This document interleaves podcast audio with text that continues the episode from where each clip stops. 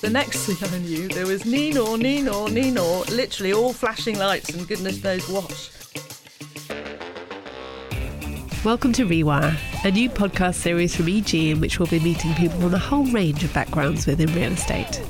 In this first episode, we meet Katie Kopec, a woman who is celebrating her 35th year at JLL. She is the woman who brought some of the country's most exciting developments to life.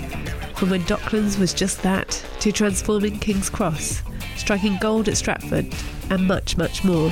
Listen in to find out how horses, Harleys, and a hairy situation at an industrial estate keep Katie enthusiastic about life, work, and real estate.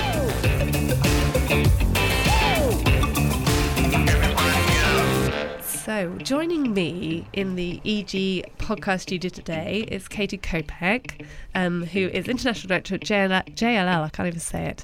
J. I've got a cold. Apologies to the listeners out there. Um, and we're here because we're celebrating, really, because um, you would not know it to look at Katie, Oh, but she has been with JLL for 35 very happy, I'm sure, years. yes, absolutely happy. Um, Katie, tell us one. How did you uh, start your career at JLL, and, and, and what's kept you in this industry for so long? Okay, I'm, I'm delighted. I, I, um, I wasn't born to be a surveyor. It wasn't something that I was, you know, thought that that's my, the role I wanted to be in. And actually, um, at school, um, we weren't really encouraged to do very much, not least go to university and study, having gone to a convent school that sort of suggested that you became a nurse or a teacher. Um, and so I applied um, for various places um, to study. Um, I did dentistry, um, all sorts of things, because I looked at my father, who was a doctor, and all the people around him, and the ones that made the most money, which is a bit, you know, sad but true. um, but then I didn't get the A level grades I needed to do any of that, and I started to work for a firm uh, in Reading, where I come from, called Gibson Ely, which was a commercial firm of surveyors, and I literally was the office junior. I also was a chauffeur for a while because the boss actually lost his license, um, but did quite a lot of work and it really got the bug. So, as a result of that, I decided I definitely wanted to get qualified. So, I went to Polytechnic of Central London, which is now the University of Westminster, which sounds a lot better. um, and from there, I was due to go back to Gibson Ely to work um, once I had done my degree.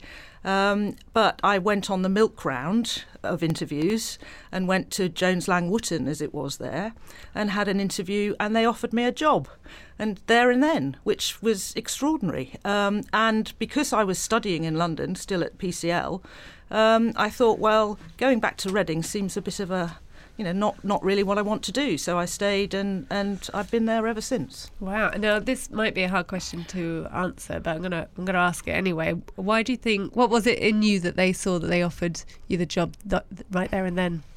I think that. Um, my, I'm extremely enthusiastic, and once I've really committed to something, I really do commit and get on with it. And I think that's probably one of the reasons why I've been around in the in this business for for 35 years and, and, and doing the development side of business where things take a long time, you have to be pretty passionate to be able to see those things through.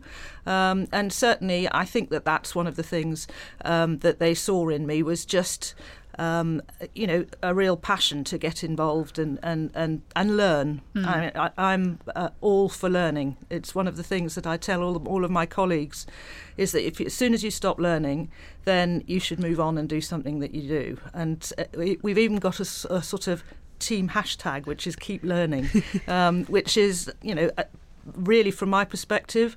Um, and through the JLL world, I have been able to do a variety of different things, which have kept me challenging and given me the opportunity to work with some of the best people in the business. Mm. And that's that's what keeps me motivated, and that's what keeps me doing what I do. So, so let's talk about some of those things. So you get offered the job day one. You say, "Yeah, okay, I'm not going back to Reading. I'll stay stay in London and have some have some fun." What did you start off doing at JLL, and and what was the career path to where you are today? I started in management. Um, which in, those days, to get qualified, um, you still had to do what was called a TPC. Um, and actually, within the management team that I was working on, it allowed me to stay for two years in the same job, in effect, because I was doing professional work, so buying and selling buildings that were adjacent to the management portfolio that I was part of. Um, it and as a result of that, um, I did two years there, but I was desperate after two years in management um, to get out. Really, it wasn't really what I wanted to be doing. It's quite hard to be enthusiastic in management. Well, it? I tell you, it was it was it was fun, and you learned. A, I learned a lot. I learned a lot about people, mm. um, t- and I always laugh at myself, but I still remember to this day. I used to manage the Langham Estate, which is just north of Oxford Street, and when I was based in Hanover Square, a chap came to reception with a bucket of water in his hand to say, Katie, my roof is leaking. so you got to deal with people on a day to day basis like that. It was and it was fabulous. I really learned a lot. I learned a lot about the the basic real estate stuff as well, how the buildings worked, um, all of the you know lease renewals, rent reviews, all the professional side, all of the valuation stuff, which is why I didn't have to have a stint in valuation, and it also gave me a complete mix of uses, um, which I really enjoyed doing, um, and I think from that I really wanted to go into something which I wanted. I went from there into agency, actually office agency. Um, and I was doing the Western Corridor, um, and then it was decided that we should set up a development team. Um, which I was part of, and it was myself and a, an associate who set up that team um, because the, the reason behind and the logic is still same today. The sooner you get involved, the more office, the, the more downstream revenue you can create through leasing and selling the building. So yeah, and the first deal I ever did was a site in Slough, opposite the station, uh, which was BT were in it or O2. Um, it's now been demolished and starting again. That's a, which is you know again a bit of the, the length of tenure when you see buildings that have been 25 years let and then and they come to their end. so that's uh, but that and that really started me off. So from doing basic development work, which was buying and selling land for offices, um, I then uh, got much more into the consulting and research side, and then. Um, Docklands came along. Mm. And so what fun that was. So we set up an office um, in Docklands before Canary was built. In fact, we were in the dock down called Heron Quays, and I literally felt pile by pile all day, every day, the piles of canary. And it was like the whole development around there was just fantastic. If you were into development, it mm. was just brilliant. It was I was like a kid in a candy shop. I used to really love going there, and you know, really extraordinary things like being evacuated because they came across bombs and or you know, it was just it was really, really exciting times. And I look there. In fact, I was at the Royals only last week on a tour of the Royals with the GLA, um, which is it's still it's about to happen and now the ABP scheme's happening but I look back at Canary and I just think wow I remember when you know there was Limehouse Studios on there which was a black box there was nothing else hmm. and and to be honest I I feel slightly proud for that because I was part of seeing all, that more work. than slightly proud yeah. you well yes uh, but there, there, are many other schemes that have got a bit of me in around the place as well uh, and uh, yeah so we did Docklands um, I then moved back and actually, I, I, although it was development driven, I moved back. We shut the Docklands office because we went, went through a bit of a teeth of a recession, if you recall. Mm-hmm. Um, and I still maintained the Docklands agency work, but I also became um, the sort of first client relationship manager for BT. And the reason I did that was they were in downsize mode big time. So they had a, a depot and a telephone exchange in sort of every every town in the country, and it's and none of them were talking to each other. So the portfolio was getting massive. In fact, when I first started to work for them, they didn't know what they had. Wow. Um, and so what my role was to help them. Um, shrink basically and, and consolidate into fewer buildings. Uh, which obviously many of them had a development bias to. So, so that's why I, I, I was with BT.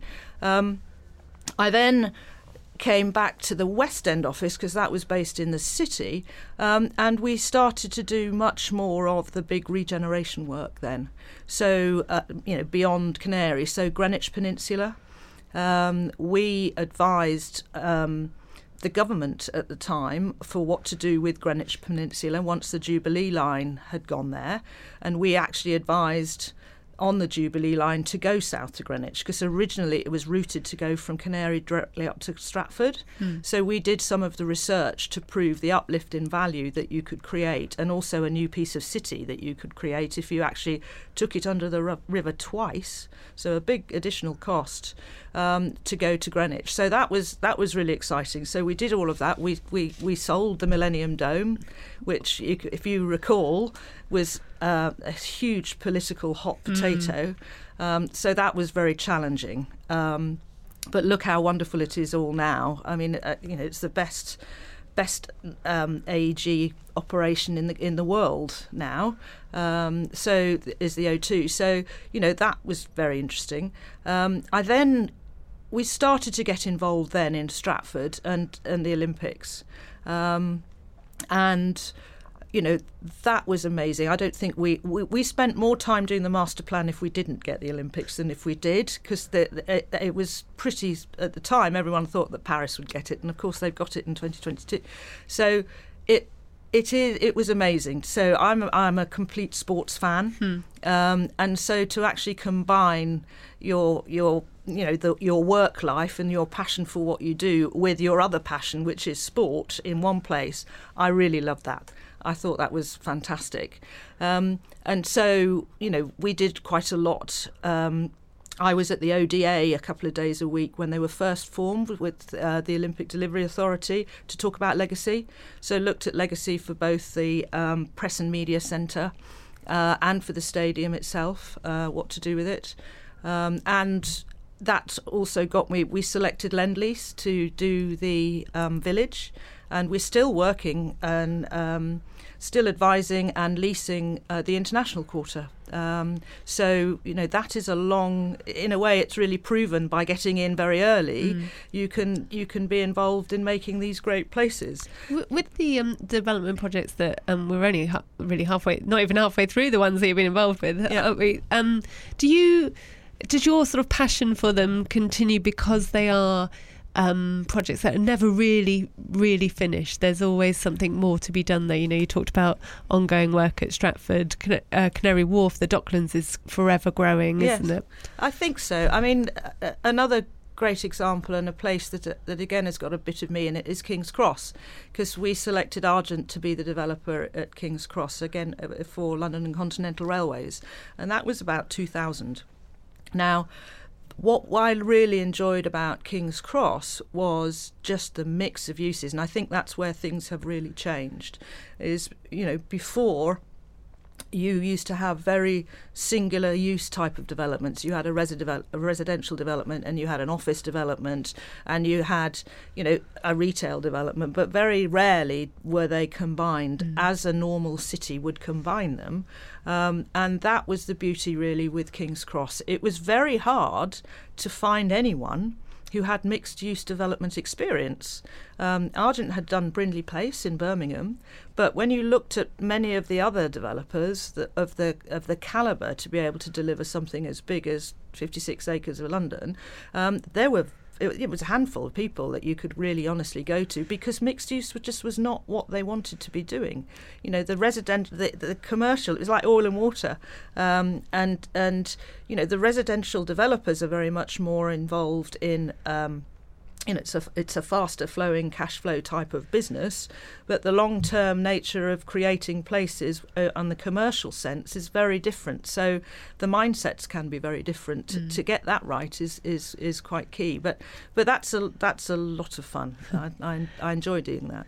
And a lot of these development sites, I'm sure, have issues that go that go with them. You know, King's Cross is is not an easy place to develop. Do you um, enjoy as well those conversations with um, sort of, I guess, selling the the idea of, of what could be there?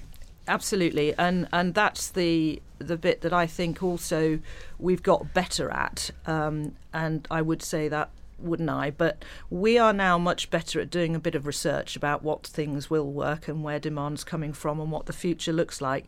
You simply cannot, and and the accelerator is getting faster and faster in change. You simply cannot look at what you did yesterday and think I can do that tomorrow. Mm. It's just not on. So so actually doing some proper insightful work as to what those changes are that you need to respond to is really, really important. And I think we're much better at doing that now. I think we we haven't been. And as an industry, you think about the amount of money we do spend on R and D by comparison to a lot of our, you know, a, a lot of other uh, areas of of the business world, and it's still very little by comparison to the numbers that you're talking about mm. a completed development. So we are we are getting better at that. But uh, and, and it's that cocktail and understanding the relationship between the uses which I think is really, really interesting. And, it, and the places that you make and what makes a great place and why people want to go back there, you know, that's what success is all about. As far and interestingly, you get those bits right, and the value follows. Mm. So you don't have to necessarily come at it entirely, um, always from the value proposition. Um, you know, some deals that you do which create place don't actually make you much money. But you earn it because the rest of the place is made, and you'll earn it on the other uses that do. I mean, I remember running the numbers at King's Cross on the offices at £35 in the appraisals, and they're now just pushing about about 90 hmm. just under 90 and so that you know that just shows you what you can achieve by making a great place and and it's on it's on the map now place people go there not just to you know to work but they go there because of the wonderful um, uh, uh, opportunity and the environment that has been created is really super. Yeah, and that's that's pleasing. Yeah. very pleasing. Have you been to Coal Drops yet? I haven't. I have if, to put my hand up uh, and say uh, I haven't. I have. I was invited, but I couldn't make it. But it is super. It's always been so exciting to see something different, and I think that's what they've done really well. Is that the retailing in there is all different, mm. um, and the food and beverage, the F and B, it it it, it makes you want to go back because it's all constantly changing as well, which I think is, you know, we've got to get a lot better at curating these places and making them, you know, a constant delight, really, because that's what means people will return, is because they enjoy being in that space. I remember walking up I, I would not walk on my own up York Road. Yeah, no, me. I went to City University in um, in the early two thousands and uh, used to um, live not far from there, and it was it was horrible. It's, it was absolutely really it, it was a no go area, and you felt vulnerable. Um, which was, you know, now it, it that's why it, it's all the all you the don't better. feel cool enough. that's right. Yeah, no, that's true. yes, it's a different generation. Yeah, but uh, that's good because it's shown the test of time. If the if the young cool things are enjoying it um, as a result of some stuff that the oldies had done, and I'm all for it. so, so we've talked about um, Docklands, we've talked about Stratford and King's Cross. Um, and Greenwich. Yes. I almost forgot Greenwich. Uh, you are now involved in Canada Water. Yes. The the next big yes. big area of London to be regenerated. How can you talk us through, I guess, um, some of the lessons um, that you've learned along the way that you're putting into practice with um, Canada Water? Yes, I th- and I think that it's great to have the opportunity, and and these big regeneration schemes that are in single control and therefore can be delivered in uh, and managed properly is really really important. So the attention to the actual management is really key. I also think that we still need to make the effort not to think about the uses in silos. So actually to have an umbrella and, and in, a, in a way that's part of my role an umbrella across all of the uses to make sure that they all generate the sort of activity and the sort of place that you want because there is always a temptation to um, you know, not be brave about mixing mixing uses. You know, you need flexibility even with the buildings themselves these days. You know, you don't. I don't think necessarily think that that building needs to stay an office building forever. Mm. You know, so you need to think much more. And I think the industry is is getting much better at, at dealing with that, generally speaking. Mm. And we we've talked about how um, development sites and how we think about development might evolve. How about how do you think the um, the industry has changed over the, the time that you've been in it? But in terms of um, obviously, we've become a lot better in development at doing mixed use. I think we've still got some way to go, yeah, as, as, you say. Yep. Um, and then there's there's the business that, that we're in as well of, of real estate of agency. I'm sure um, that uh, 35 years ago there probably weren't that many women in the industry. Now we're seeing a lot more of them, which is is great. Um, it, how, how has your um, story and growth been within the industry, and how do you see it now for um, you know mini mini Katie Kopecks coming through? Yeah, um, there has been a huge change for the better. Um, and it, it, was interesting. I, I, along my professional career, I also had three kids, um, and they're all old now. I'm not going to say how old, um, but they, uh, you know, so I, I um, there there wasn't really a maternity policy, and being a partner, this was first lady agency partner, and also. One of the first that they had to write into the contract that I was allowed to have maternity leave. so things have changed yeah. quite a lot, um, and so and and lots of, of simple things, much for the better. Um, I think it's absolutely fundamental that we see the diversity across not just gender but generally, but let's stick with the, uh, the gender diversity piece.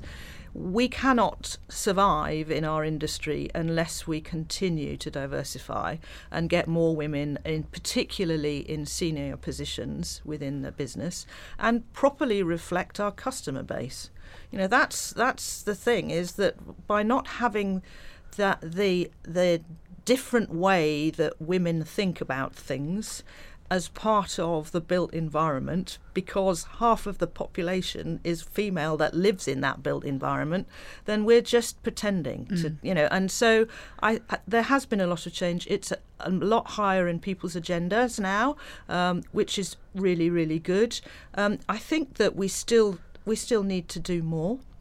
Um, but there are lots of um, opportunities to do that. And I think that in many organisations within our industry, the, the senior leadership is, is definitely on side now. I can certainly say that from a JLL point of view. And I think the thing now is to make sure that that percolates all the way down the business um, so that at every level, um, it's something that people are thinking about because it's very easy to carry on doing what you've always been doing, and some people don't like change. Um, but uh, and I'm passionate really about making sure that the bright young things um, do rise up the business and are suitably promoted fast enough. Um, we are forever, as women, I think, not being uh, we don't push ourselves perhaps as much as we should. We sort of think that we need to be 100% ready before we do the next thing when actually, you know, we are ready at 60%, you we're know, and actually and we're pretty that, good at winging it, really, aren't well, we? and we are very good at winging it. And and the, but the thing that I, I I think that's an interesting point. I think that we have to give people more opportunity to do that because um, I, I you know, more and more the talent that you see, both male and female, just needs to be pushed. They and they want to be pushed. And I think we, you know, we as an industry and as a business and someone who's passionate about what you do, I just love delegating to people because then I don't have to do so much myself. so you know, the more we can pull them up and give them challenging things to do, the better we will make our industry and our business. And that's male and female. Did you have someone who did that for you, who pushed you or pulled you up? Um, a combination of people actually through my career. Um, the the um, chap who ran our agency business who pulled me out of management um, thank goodness, because otherwise I was I was going I wasn't going to stay. I couldn't stay in that environment. I didn't enjoy it anymore. Um, so he was very special, um, and then a number of other people. And I would uh, I I used to have and still do have mentors both internally in JLL and externally, and I would advocate everyone doing that. It's really good. Even Um, after 35 years, you've, you've well, I learn from the people I men. I'm I'm a mentor to people, and I learn loads from them. Yeah. So from my perspective, I do it. It, it's it, it's it's selfish, really. I, I hope that they can learn from me, but I sure as I sure love learning from them, and I think that that's really, you know, really nice. I would say don't do have someone in your immediate area because you don't know what you don't know. So get some somebody else out there um, that that can help you and give you a broader perspective. Um, and that's really where I come from. You know, the, the, I, I'm a, a big picture strategic type person. The nitty gritty is so I need to be able to keep that broad horizon in, in what I do because that's what keeps me challenged. Um, so going and working in, in you know, abroad. I, w- I was in Riyadh not long ago. Now there's a challenge from a diversity point of view with my black abaya on, um, but fantastic and so different. Um, and so you really do get to understand all of the different ways. Uh, and China, you know, the cities in China, Shenzhen, fantastic city, about an hour out of Hong Kong. It's 30 million people. And it's 30 years. I mean, we haven't finished Canary yet in 30 years Yeah. and they've built all of this you know the whole new city it's just remarkable and i love it. It's that's the thing that really gives you the buzz and, and learning from how they do it. I mean obviously it's completely distance different systems and processes but the scale of the ambition is what i think is remarkable and that's i think we in the uk sometimes don't really take pick, pick our head up and look at the scale of the ambition um, and you know there are opportunities for some big sites um, where that scale could, could be delivered, and I don't think we should fri- be frightened of it. So is that one of the things that you that you love in in your job as well that you do get to travel and see and see these amazing Yes. ideas all around the world? Yes, I do. I, I in fact, I'd, I, I'd love to do more of it, but uh, it, it's obviously driven on the back of uh, the jobs that I do, um, which is great. And but we're very keen, and it, it's absolutely fundamentally important that a business like ours, which is a global business, actually means it. And so you do need to know. And I've got colleagues that do what I do around the globe, and we're constantly trading information, trying to look what best practice is, what's worked, what hasn't worked. Because unless we do that, then we are uh, forever going to be in yesterday, I would say. And so um, that's I really, really enjoy. And those colleagues are people that I've worked with as well. So when I go for a job, it's not like it's the first time we've met. Yeah. You know, we actually do, you know, really, really get down and understand those important things of what makes, you know, what's a transformational project in your neck of the woods and how can we learn from it and what didn't work. You know, that's you, you learn a lot from the things that don't work. You know, put the infrastructure in first. You know, difference between La Défense and Canary. Yeah. You know, it all helps when you learn those sorts of lessons. I think we in this um, there was this warm room that we're sat in. Yes, it is. Uh, um, we very often talk about um, uh, how um, fa- failure is um, is is not a bad thing, but in real estate, it's quite hard for people to. Um, take that on board, I guess, because you know it's it's bricks and mortar, and it's you can't you can't build it wrong, Mm. um, because that's very expensive. And Yes. uh, um, but there are great, le- well, the only lessons to be learned are from from failure. So, um, hearing you talk about you know things that weren't right and how how how you um, from that is great. So, um, my long-winded question is. Um, Throughout your career, what do you think are the, the greatest lessons that you've learnt, maybe from, from those things that didn't quite go to plan? I think um, you have to have, especially on the development side, you have to be able to stick with it, and and and you have to be able to work with a whole range of different skills and combine them, and in some cases. Um, it's the ability to be able to bring those skills and ideas together, which is the sort of cocktail for success. And I think that tenacity and the real rigour back a bit to the research side again as to what success looks like is is really really important. So tenacity, I think, is one of the things that I've learnt, um, and tenacity from a diversity point of view as well. You know, going up through the the ranks, call them ranks, within JLL was not an easy thing to do, um, and it got ra- the air got rarer as you went up, um, and so again, you know, persistence and keep doing excellent stuff and you'll get recognised for it. Um, and to try and make a difference, you know, not to conform, to be a bit bold and, and think a little bit differently. Um, all of those things together, I think, have, have been great learnings for me. And the people. That's why I stay in the business. Mm. There's so many people to learn from and to share and to actually use as part of your own development, but you learn from each other. And I think that it's the people in our industry um, that have some extraordinary um, opportunities to shape cities and, and all of that, which I find fascinating, mm. really. Um, so, people, we should learn a little bit more about um, Katie as a person. Yep. Um, you mentioned earlier you, you're a big sports fan. Yes. Um, any sport in particular? I ride horses which is a very expensive thing to do. So I wouldn't necessarily advocate that. and my daughter does as well, which is my fault completely.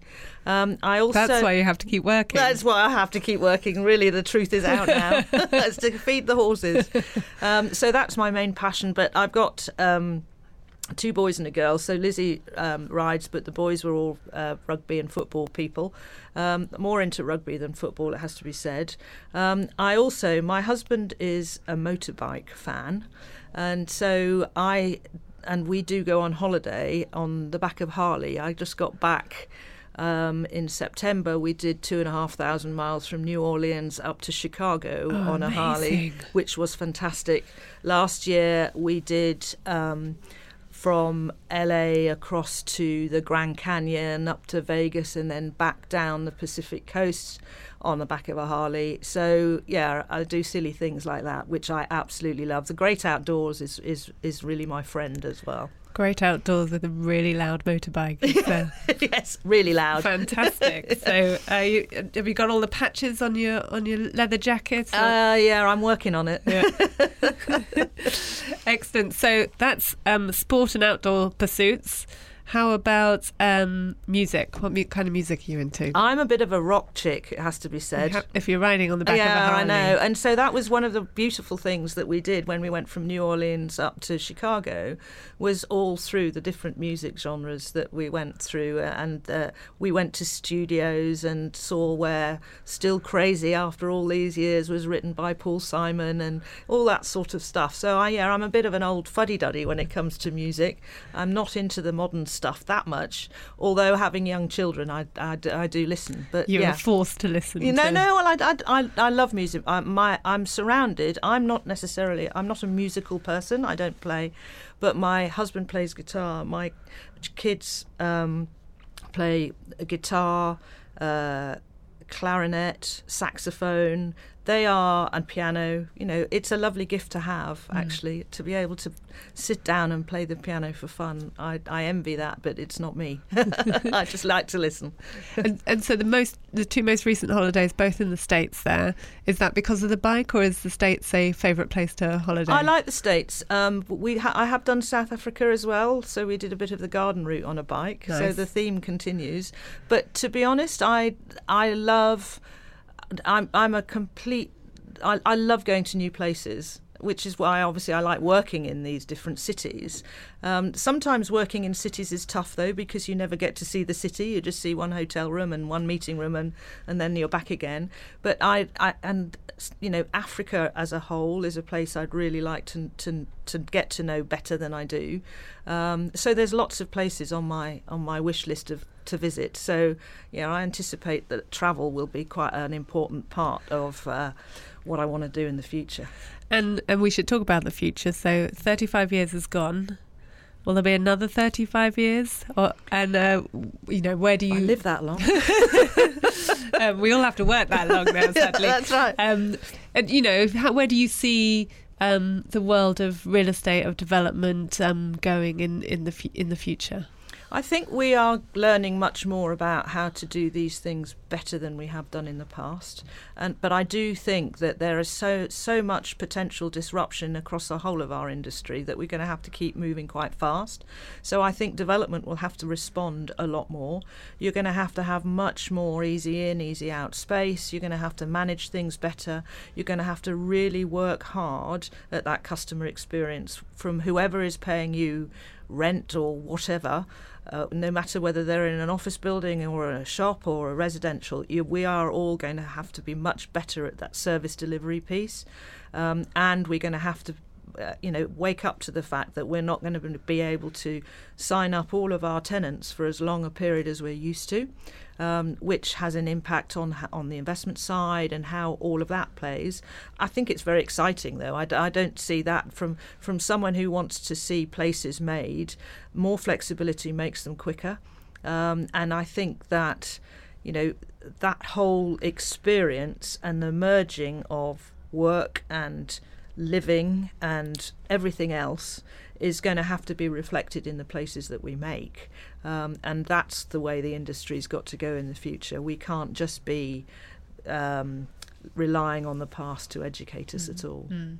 And and then finally, um, for that person out there who maybe hasn't got um, um, the grades to go and be a dentist, or maybe they have, but um, what would you um, say to them if or to get to convince so them to be I'm so glad I didn't be a dentist. I wasn't. I'm so glad. I couldn't bear it. it would would be quite awful and just looking in people's mouths. Oh, it would be. Oh, I don't know what possessed me to even think I could. But anyway, it's my, what uh, why why go into real estate? I guess from my perspective, the the you know, uh, and I think it's probably um, you know part of my uh, uh, DNA and you know talked a little bit. I love the outdoors.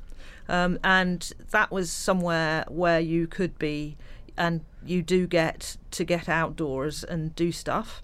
Um, so that was an important ingredient from my point of view. The idea of being desk bound is just not me. So that takes out quite a lot of the, you know, those sorts of things. Certainly the the legal and accountancy and the other professional services. And quite a lot of people would think real estate is quite desk bound with Yes, but I think it's as desk bound as you make it, really. Um, you know, I loved it when I was doing management uh, originally because I was out and about having to look at look at the buildings all over the place. Nearly got arrested in going into one once as well. That's, There's that's a story fun. there. There is a story there. Share it. Yeah. Well, we we had a, an industrial estate by the airport, and one of the tenants hadn't been paying for ages and ages and ages, and I thought I was round there, so I'll just go um, and see what was going on.